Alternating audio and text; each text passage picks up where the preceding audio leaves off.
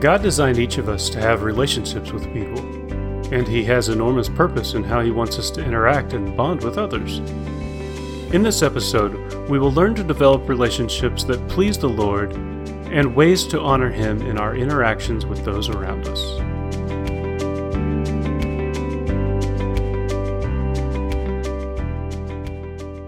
When you have a heart for discipleship as God intends, you will also have a heart for people. One of the greatest ways that you can influence people is to help them understand that God created us to first and foremost live in relationship with Him and to also live in relationship with others. Jesus seeks to have a relationship with each person by pursuing them with His love. John 3:16 tells us that God loves us, but his love goes much deeper than mere words. God's actions prove his love for us. Romans 5 8 says, God demonstrates his own love for us in this while we were still sinners, Christ died for us. Let the meaning of this verse soak in for just a moment. Jesus gave up his life freely for sinful, undeserving people like you and I. And Jesus knew full well that some people would reject his gift of love. What is also amazing to me is that God's love for us never depended on our love for him. Do you view your relationship with Jesus through the lens of God's love? Jesus wants us to receive his love and walk in a loving relationship with him. In fact, our relationship with the Lord depends on our response to His love. You see, it isn't enough to merely say we love Jesus. If we genuinely love Him, it will show in our words and actions. 1 John 5 3 tells us that the evidence that we love God is that we keep or follow His commands. In other words, Christ's love for us requires a response of obedience, not just in word, but also in action. Our words would be meaningless if we said that we love God, yet reject His instructions and oppose His will. When God asks us to keep His commands, He doesn't mean for it to be a duty or just an obligation. Obeying Jesus should be an outpouring expression of our love for Him. By backing up to read 1 John 5 1 through 2, we can see that there's a significant role that loving God plays in our relationship with Him and our relationship with others. It says, Everyone who believes that Jesus is the Christ is born of God, and everyone who loves the Father loves his child as well. This is how we know that we love the children of God by loving God and carrying out his commands. In John 15:12, Jesus said, My command is this love each other as I have loved you. Please don't miss this point. It is through obedience to God and love for others that people see Christ at work in our lives and are drawn to Him. This gives our relationships eternal significance. Are you motivated to love others in a way that compels them to want to know Jesus? Imagine engaging others in such a way that we care more about attracting people to Jesus than we do having them satisfy our expectations or desires. You may be wondering, how do we demonstrate God's love and influence others for Him while navigating the complexity within so many different types of relationships? Let's begin to answer that question by looking at John 17 15 through 18. In this verse, Jesus is speaking to God the Father concerning us, his disciples. He said, My prayer is not that you take them out of the world, but that you protect them from the evil one. They are not of this world, even as I am not of it. Sanctify them by the truth. Your word is truth. As you sent me into the world, I have sent them into the world we can see in these verses that it was never God's desire for us to be isolated. God wants each of us to be an influence for His kingdom in this world without being adversely affected by the world's standards. This truth is particularly important in forming relationships. When it comes to establishing and developing relationships, God wants us to be mindful of the potential influence we have on the lives of others and the influence others can have on us. Proverbs 12:26 says, "The righteous choose their friends carefully, but the way of the wicked leads them astray."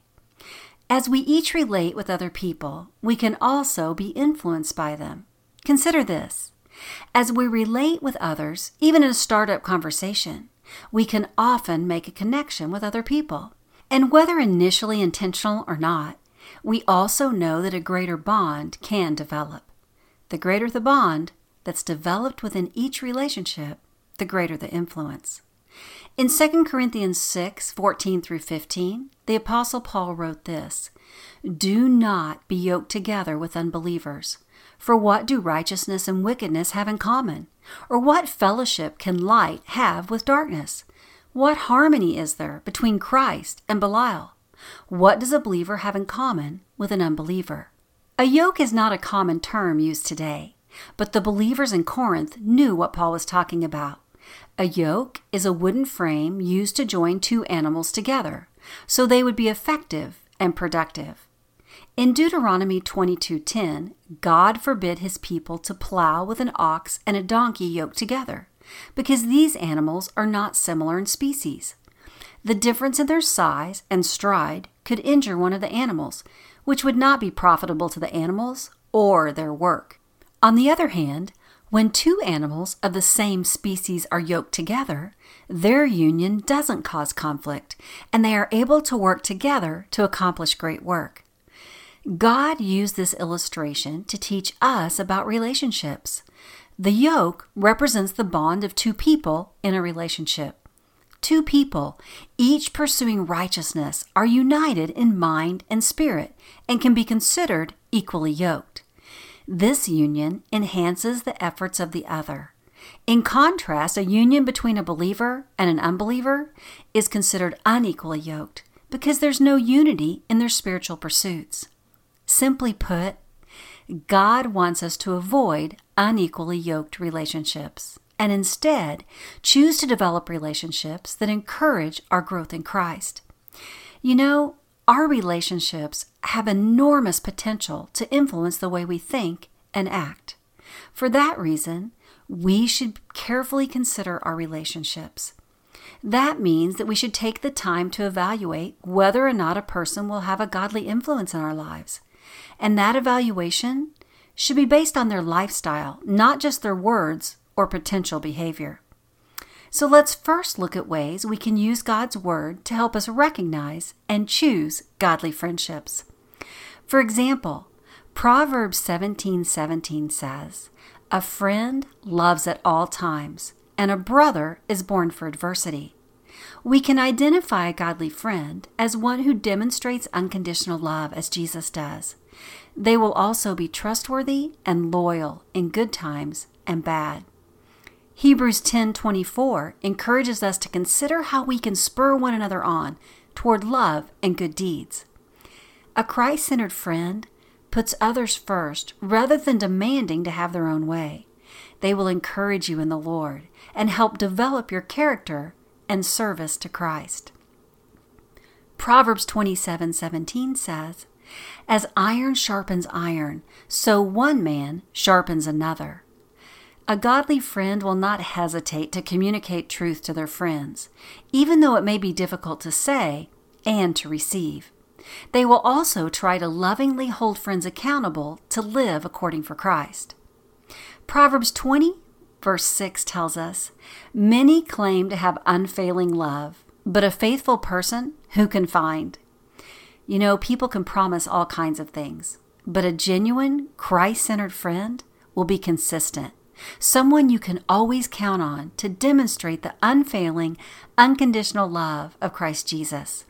And as a side note, in the same way we want to learn to recognize and choose godly relationships, each one of us should also be developing qualities that make us a godly influence in the lives of others.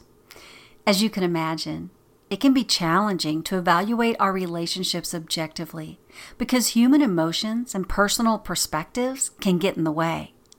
Yet, apart from evaluating each relationship, how will we know whether or not they are pleasing to the Lord?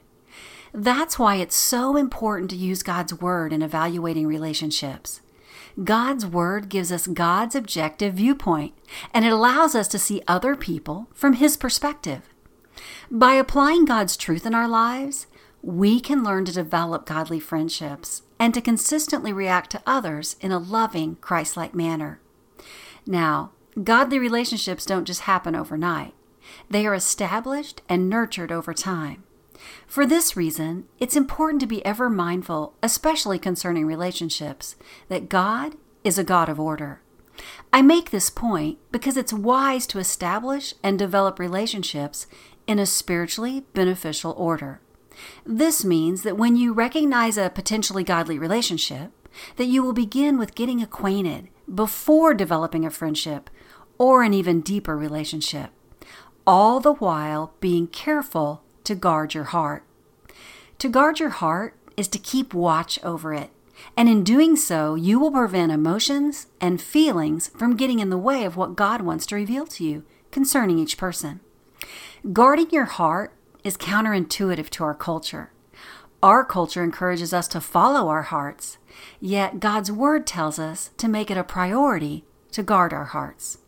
Proverbs 4:23 says, "Above all else, guard your heart, for it is the wellspring of life."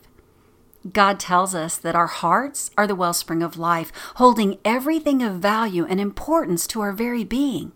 That is why our hearts are to be carefully guarded. So let's talk about some ways to develop the qualities of a well guarded heart. First and foremost, a person with a guarded heart will examine potential relationships from God's perspective. For example, they take the time to ask Christ centered questions like these Is there evidence that the person is surrendered to following Christ? Are they consistently seeking God's will in their life? Does God's word have authority in the decisions they make? Number two, they use God's truth to filter any potential impurities. These people take the time to evaluate situations and people through the lens of God's Word. Number three, a person who carefully watches their heart is not easily persuaded by the world or enticed to go anywhere the Lord does not lead. That means that they make it their goal to commit only to those things that please and honor the Lord.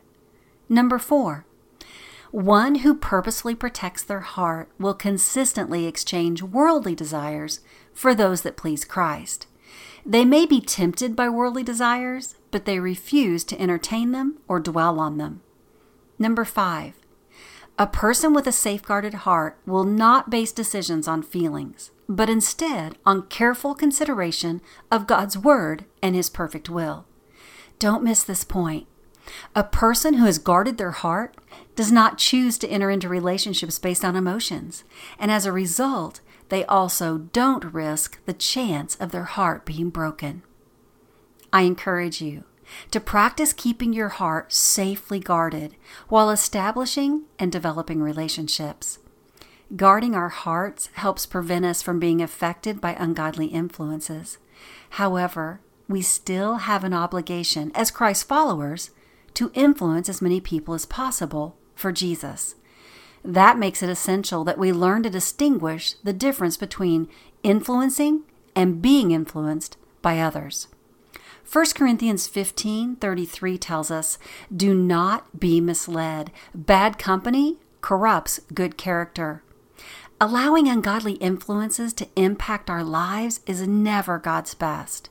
You can recognize an ungodly influence as someone who tempts you to think, speak, or act contrary to God's word or his nature.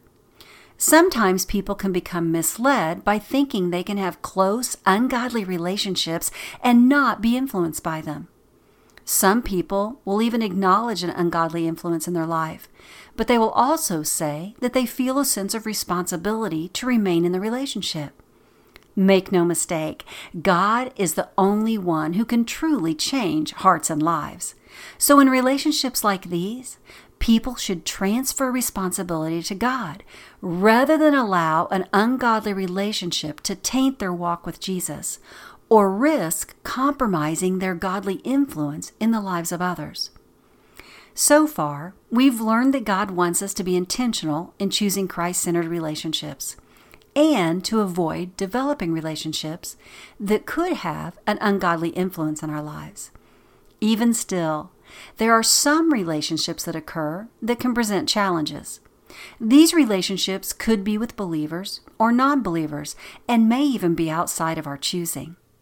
Regardless of the relationship, remember, influencing others for Jesus depends on our love and obedience to God, not on the actions or responses of others towards us. This is incredibly important to remember when dealing with challenging relationships. No doubt, God will use all kinds of relationships for our good and His glory. Have you ever considered that the most difficult relationship in your life could be the one that God uses to chisel you? Are you allowing the challenging relationships in your life to develop a deeper dependence on the Holy Spirit?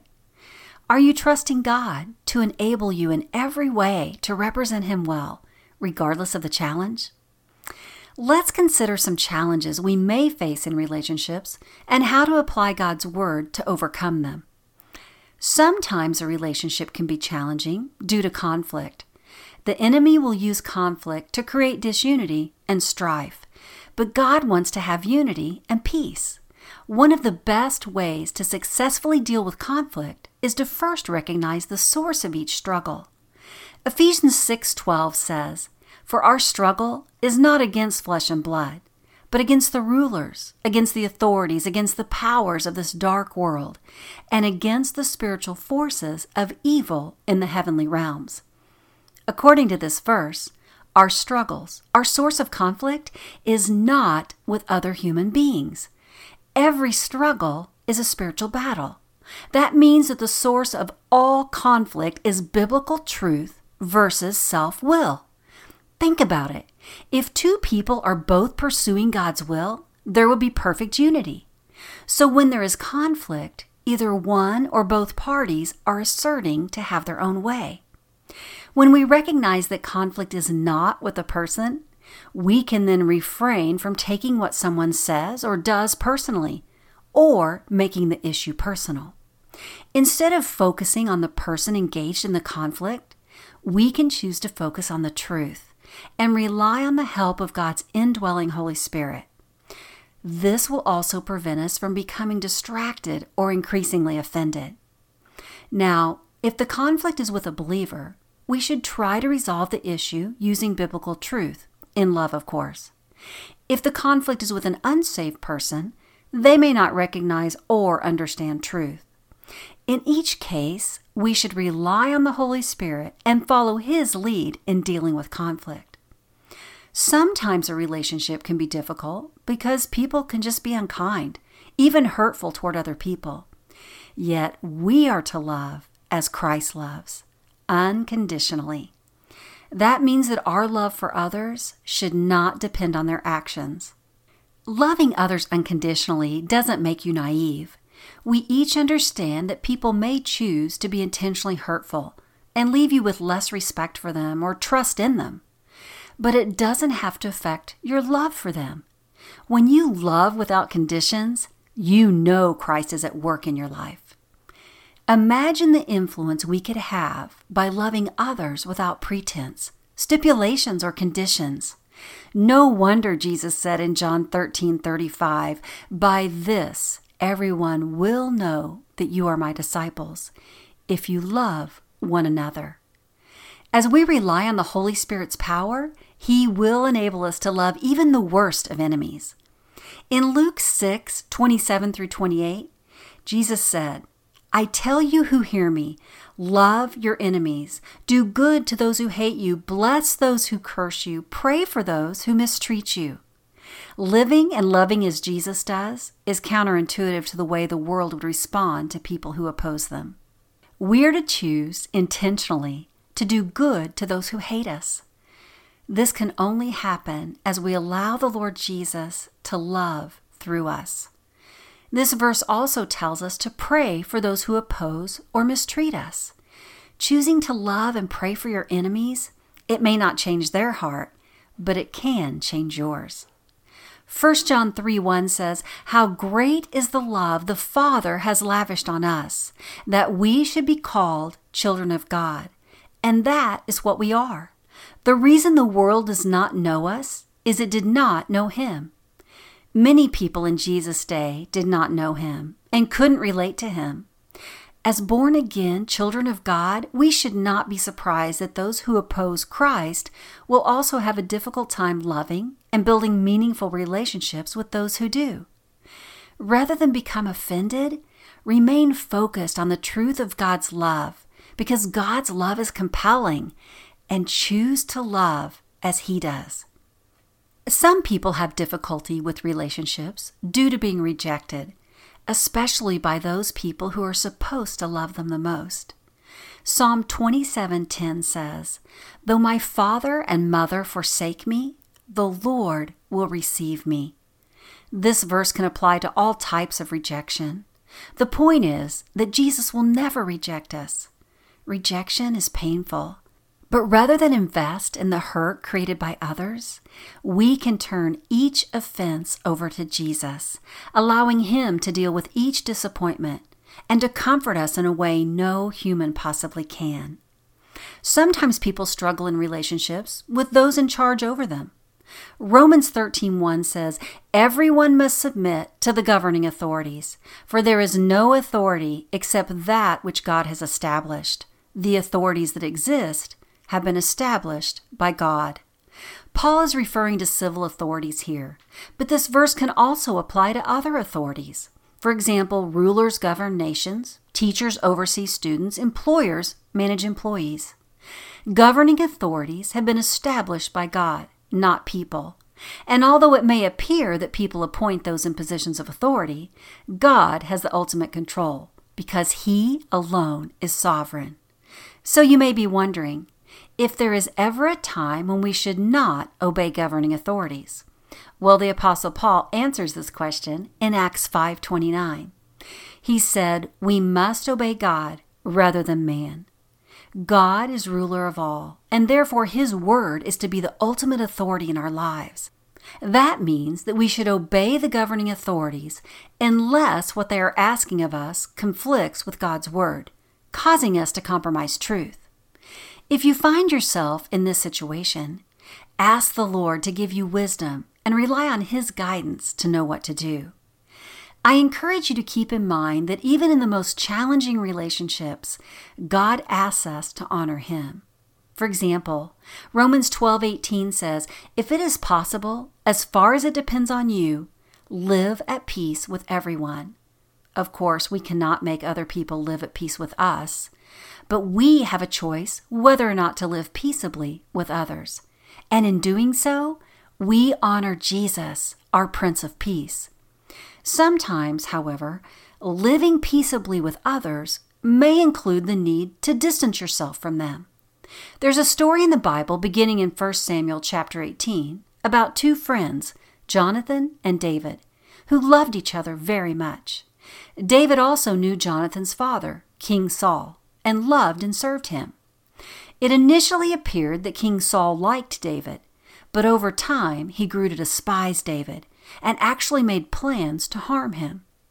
As much as David wanted a loving relationship with King Saul, Saul would not live peaceably with David, and eventually it became necessary for David's protection that he remove himself from Saul's life.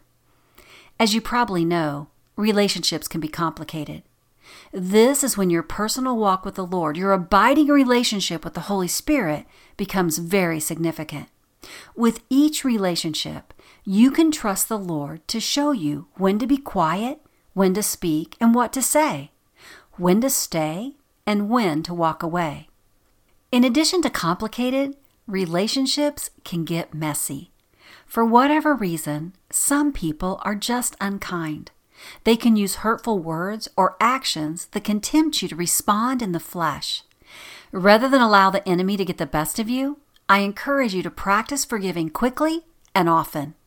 Ephesians 4:32 says, "Be kind and compassionate to one another, forgiving each other, just as in Christ God forgave you." It is easiest to forgive when we love others as Christ does. If we choose to withhold forgiveness, to carry a grudge, or to let personal hurt become deep seated in our hearts, then we may also forfeit, to some degree, our spiritual influence, which is exactly what the enemy is hoping for.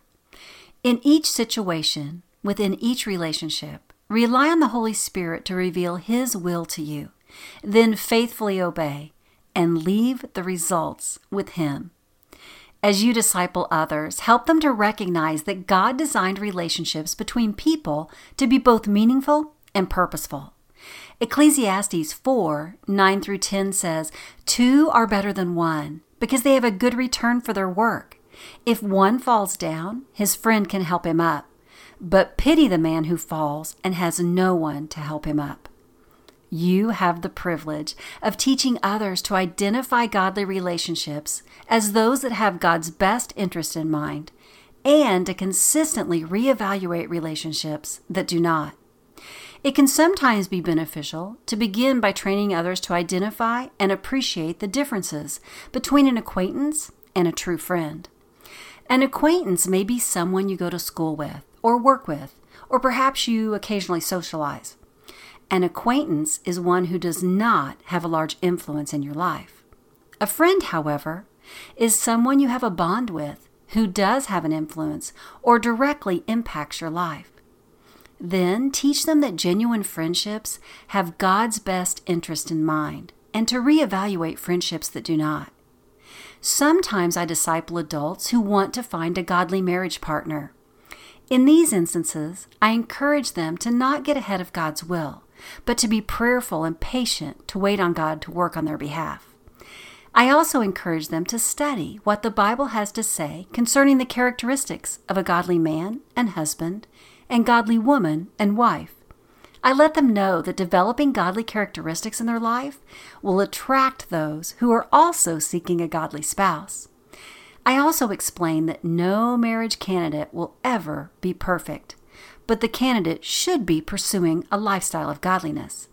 I then remind them that godly character is based on current evidence, not future potential.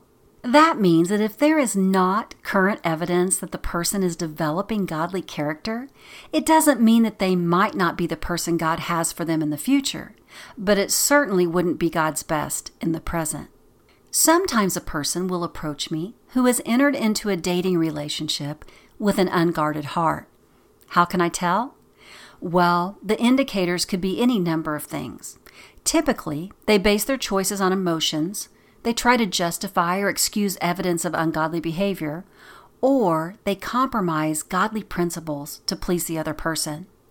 When faced with these types of discipleship opportunities, I try to lovingly use the truth of God's Word in contrast to the evidence of specific actions and behavior. One of my favorite go to scripture references for these situations is 1 Corinthians 13 4 through 7. It says, Love is patient, love is kind, it does not envy, it does not boast, it is not proud, it is not rude, it is not self seeking, it is not easily angered, it keeps no record of wrongs. Love does not delight in evil, but rejoices with the truth. It always protects, always trusts, always hopes, always perseveres.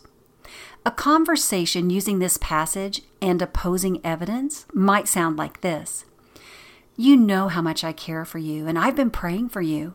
I hear you say that your boyfriend loves you, but God says that genuine love is not self seeking or easily angered. You've told me time and time again how your boyfriend demands his own way, and the two of you are constantly arguing. He has even threatened to break up with you unless you let him have his way. Do you believe this relationship truly reflects the kind of loving relationship God wants for you to have? Of course, we can't make people desire or choose God's best for their lives, but we can lovingly point them to Scripture, promote teachability, and pray for the Holy Spirit to do His work in their hearts and lives. In discipling others, keep in mind that the complexity within some relationships should be left to professionals. Please don't hesitate to encourage the individuals you are discipling to seek professional, godly counsel when needed. As we each follow God's will in building relationships of influence, lives will be changed for Christ, and in turn, He will get the glory.